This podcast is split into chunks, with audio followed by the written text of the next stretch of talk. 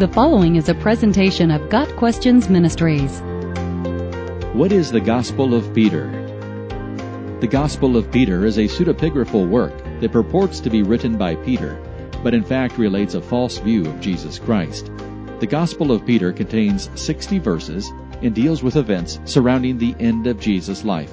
The original is thought to have been written about A D one fifty, although the earliest extant manuscript dates from the eighth or ninth century.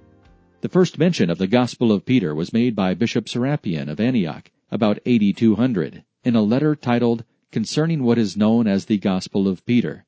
In this letter, Serapion advised church leaders not to read the so-called gospel to their congregations because of its docetic content. He also condemned the Gospel of Peter as a forgery. What is docetism? One form of docetism, or Marcionism, maintained that Christ was so divine that he could not have been human.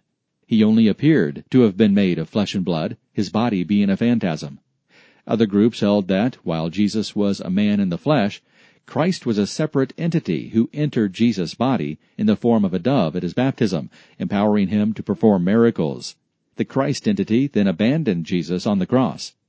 Docetism was unequivocally rejected at the First Council of Nicaea in A D three twenty-five, and is regarded as heretical by Catholics and Protestants alike.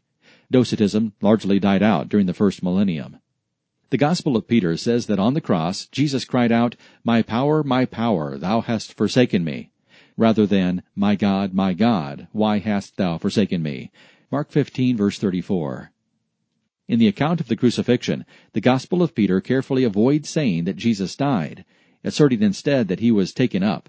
This idea of escaping actual death is mirrored in the Quran, Surah four, one fifty-seven through one fifty-eight, but Allah took him up to himself.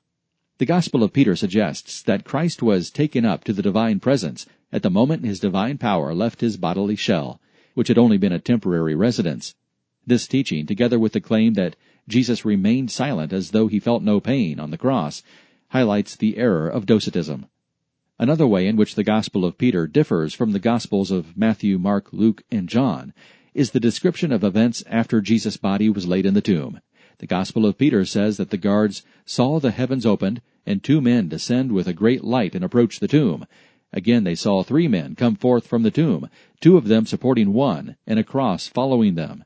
And the heads of the two reached to heaven, but the head of him who was led by them overpassed the heavens. And they heard a voice from the heavens, saying, "You have preached to them that sleep." And a response was heard from the cross, "Yes." This passage has some Gnostic leanings. Here are some of the main problems with the Gospel of Peter. The crucifixion takes place in Rome, not Jerusalem. Joseph of Arimathea is said to be a personal friend of Pontius Pilate. Pontius Pilate is exonerated from all responsibility. Herod Antipas takes over for him, assuming the responsibility which, in Luke's Gospel, Herod declines to accept. Jesus is taken up from the cross, and his death is not mentioned. Two supernatural beings enter the tomb, and three emerge. The cross is described as floating out of the tomb and saying yes to a voice from heaven. There is no mention of witnesses seeing Jesus alive after he was dragged out of the tomb. And if that is not enough to shed doubt on the veracity of the Gospel of Peter, we also have the testimony of Eusebius. The historian made reference to the Gospel of Peter in his writings, claiming that Apollo was the god originally mentioned in the Gospel of Peter, not Jesus Christ.